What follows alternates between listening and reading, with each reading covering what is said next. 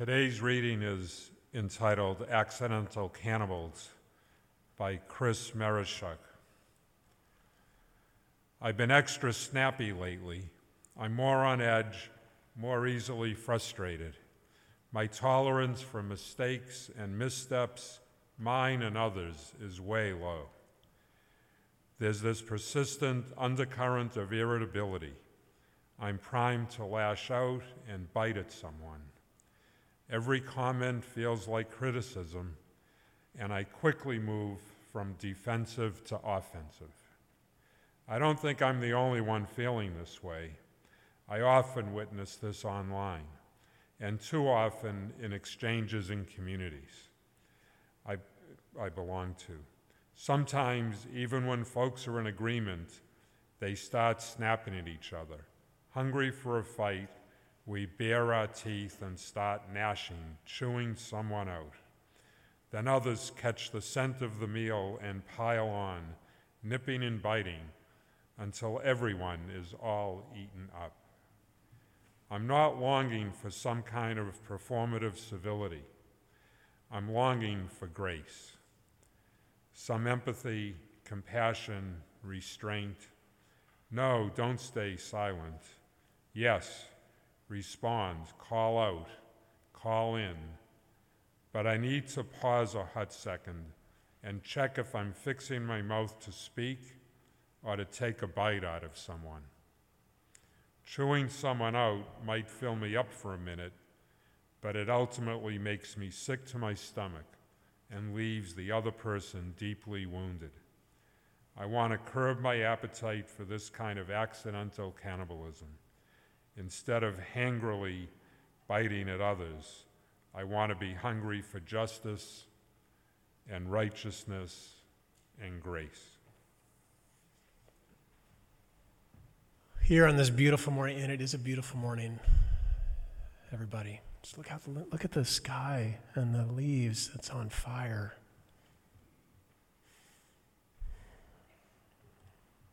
Beautiful things will happen. Let us keep our hearts tender and our eyes soft and our words true. This is what you and I are about.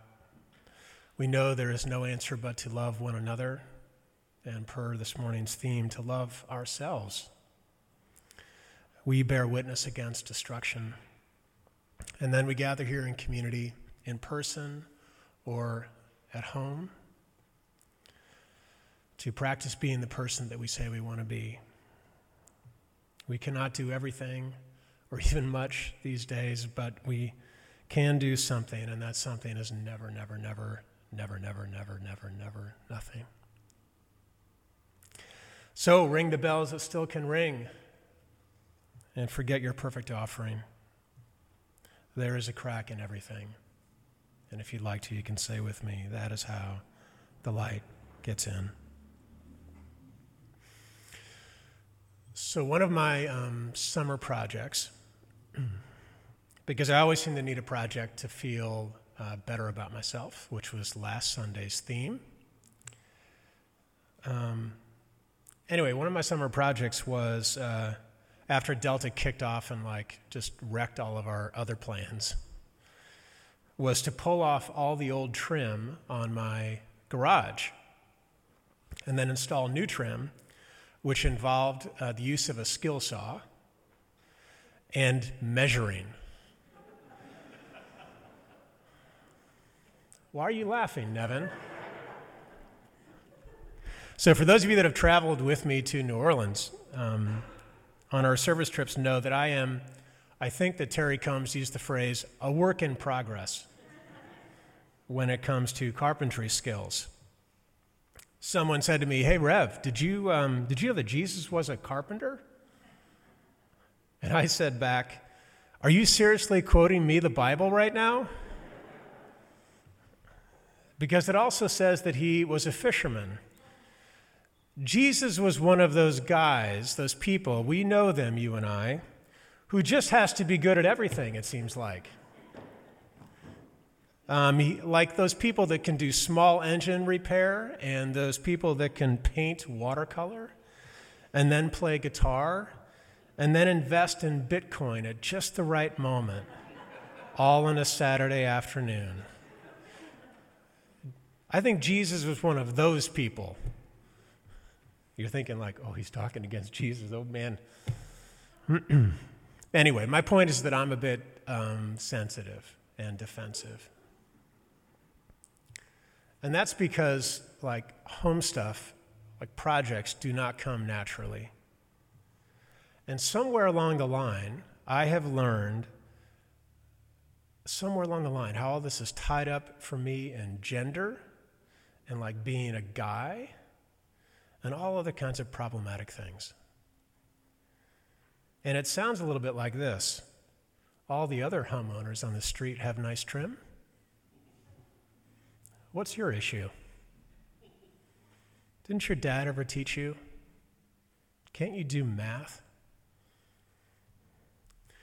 And because the answers to these questions are no, things get pretty quickly out of hand in my head. So that as I pull off the trim, because I can do that, I can break stuff, I can do that, I can demo things. And then I go to Lowe's and try to look as though I know what I'm doing. I even put a pencil in my baseball cap, right? Right through the side. But as I'm there, I've already got this inner script. It's like an email to myself with no punctuation. It's all in lowercase, or sometimes it's all in capitals, depending on how loud I'm hearing this script. That's telling me that what is at stake here is not trim at all. But instead, what's at stake is my ability to measure up to other people. My worthiness as a homeowner or a person. As if God is not God, but God is actually Bob Villa from this old house. And he only blesses those who know how to assess the quality of pine lumber with the naked eye.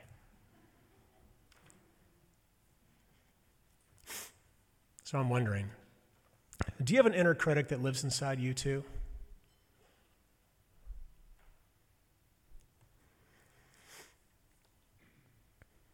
You know, I think that we live um, in our culture that we've learned somewhere along the way that self critique and self criticism is noble. Does this ring true for you? We've learned somewhere along the line that being harsh with ourselves is how we succeed. We've learned somewhere along the line that shame is supposed to motivate us. We've learned somewhere along the line that if we're kind to ourselves, if we cut ourselves a little bit of a break, we won't get stuff done.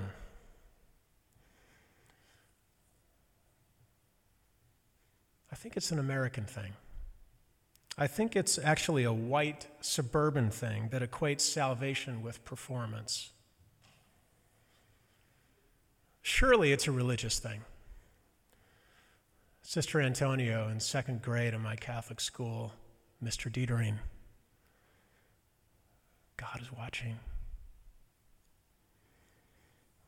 The gate of heaven is narrow.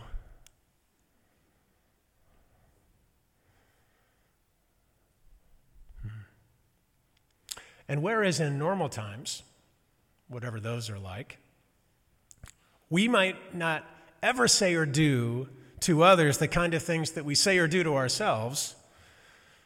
Like I would never say to my, to my daughter, Ella, you better measure up. Everyone is watching. Now, in these times, I feel like our inner critic has escaped. Escaped. And that inner critic is learning that one way we can surely feel better about ourselves in these anxious and stressful times is to make others feel worse.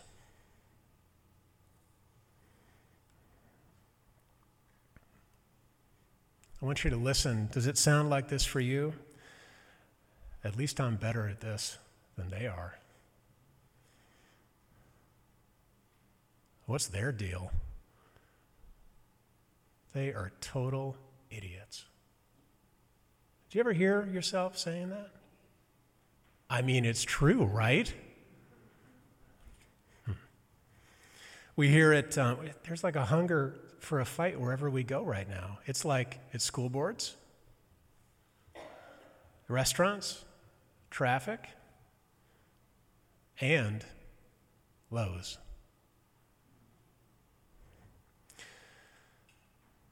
Sir, says the clerk to the guy ahead of me, can you lift the bucket so that I can scan it? And the clerk has like, um, like br- braces around her wrists for maybe carpal tunnel or something. And the customer ahead of me is buying five buckets of uh, driveway seal, sealant. And they're like, they're heavy. And he says, Can't you get it? I killed myself lifting these into the cart. The cart, like a grocery cart, because all of the, the ones that don't have the sides were, were gone. So he had to lift these into the cart. It's not easy to, to do. He says, Can't you just look it up? And she says, I can't. I need this, I need the SKU. And he's like, Come on, they're $18.99. I just saw it. Just put the price in, just type it in. And she says, I can't. I need the SKU. God, Jesus, can't you just. I'll hurt myself again. Fine, he says. And this guy does this whole dramatic bucket martyrdom scene, lifting out the bucket and saying, Fine, is this good now? Are you happy? Is this good? Can you SKU it now? Can you scan it? And after paying, he gets the receipt and he balls it up onto the counter and he drops it on the counter and he says, How about that? Can you lift that now? And then he walks out with his buckets.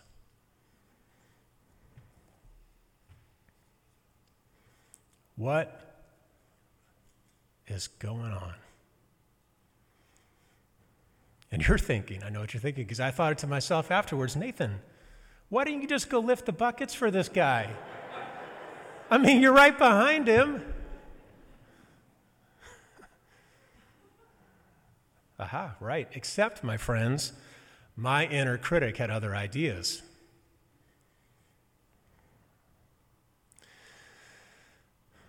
That day, my inner critic rolled up to the clerk and he lifted his long, unmeasured pine trim boards to clearly and cleanly and helpfully display the SKU to the woman at the, at the desk, all friendly and helpful like, so that he could hear the compliment that would come next from the clerk. She says, You're so much nicer than the rest of them.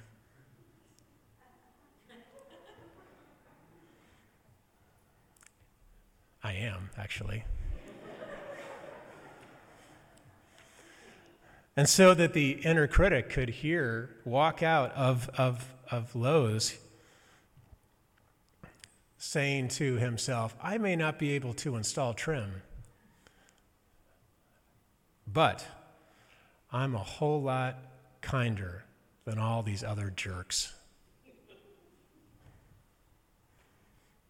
So I want you to follow, okay?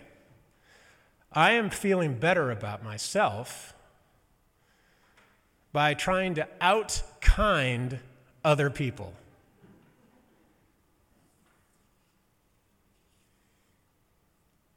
Wasn't about the clerk.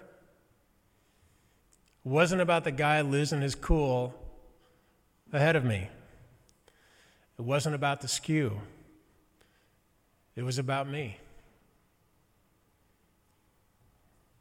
It was about this voice that I have inside me, this soft voice, this sometimes loud voice that doesn't know how to accept my less than perfect self and therefore needs to feel better than other people.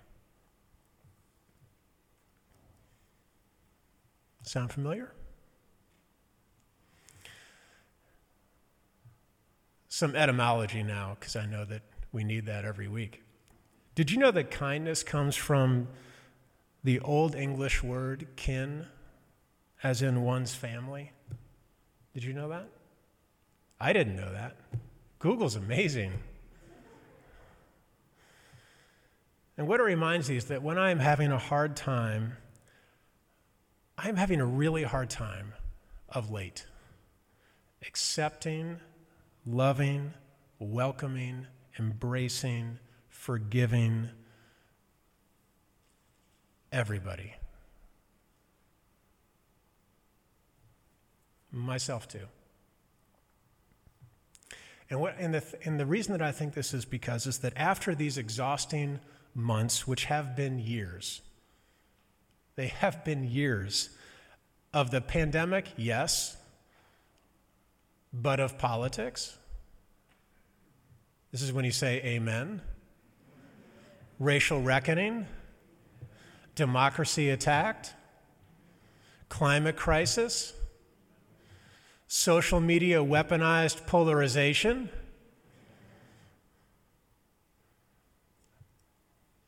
I mean, my friends, this has been going on for, I mean, for years.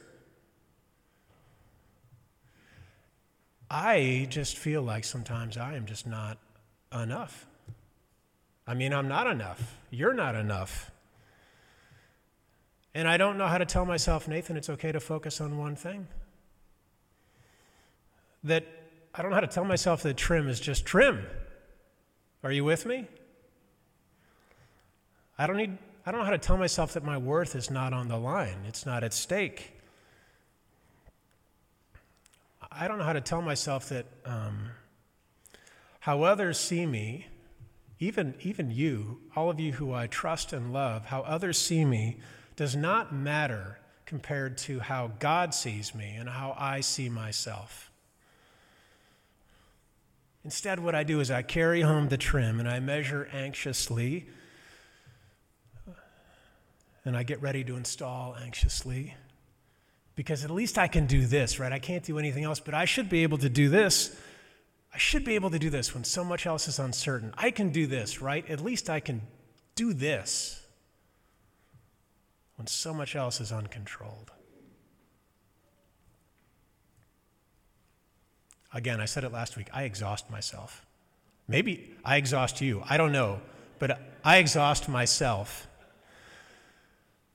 What did it do all of this summer? It rained.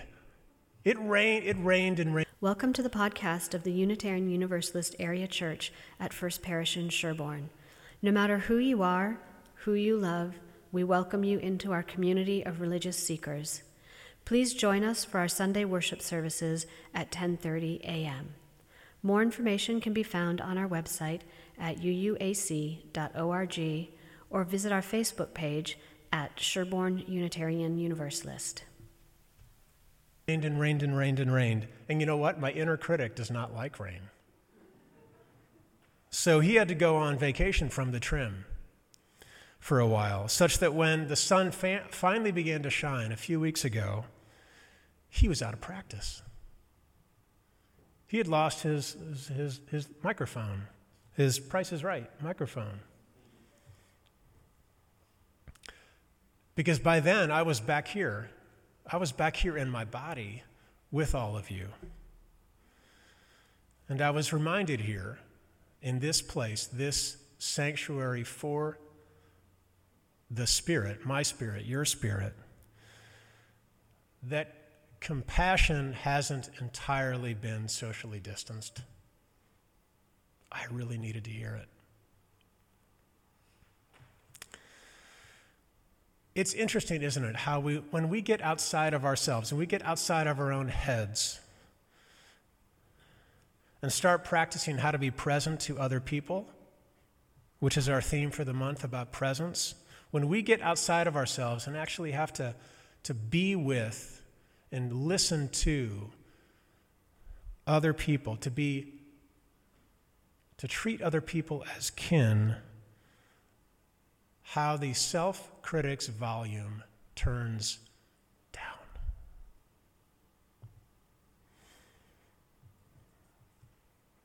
And then it makes us better for things like um, trim work and shared ministry. and living through these times with more than just anger and exhaustion.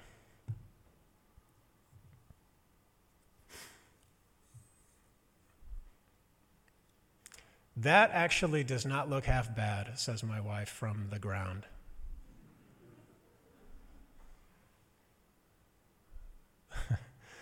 I mean, she sounded surprised. I had to, to caulk in the middle of it because I, I split it during the initial installation attempt. And I said, Really? Really? I said to her, like, you mean, like, I think I'm getting better. Don't look at the back, though. The back is a total mess. And then I caught myself. I mean, the back was a total mess. But here's the thing this fall, I am trying to relearn, and I want to invite you with me to relearn the practice on myself, on yourself, of kinship, to practice the thing that I want to see out there at Lowe's and beyond. The back trim is a total mess. And the truth is, I am a total mess.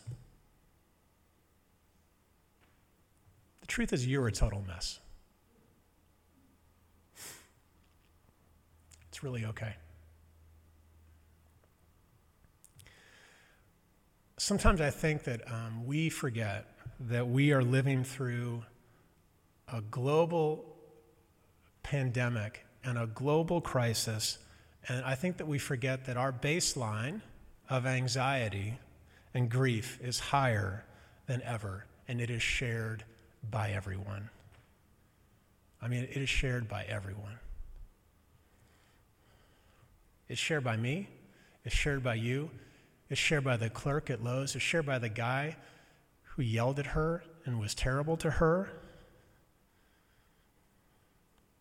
It doesn't mean that we don't call each other out. It just means also that we have to call each other in.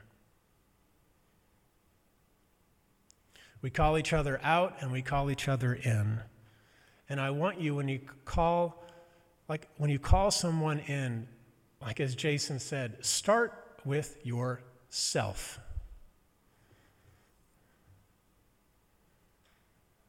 You're not a total mess. You're a compassionate mess. Hmm. It's a wonderful phrase, isn't it? A compassionate mess.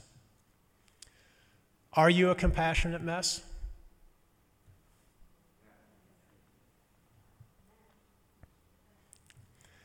And as you answer yes, I want you to also answer that it's okay. And then I want you to watch everybody, what happens in your world, in your family, in yourself, at school, at work. Just watch what happens to whatever your equivalent of trim is. Watch what happens with your kids, with your parents, with your teachers, with your coworkers. Watch what happens. And just let the light and the hugs.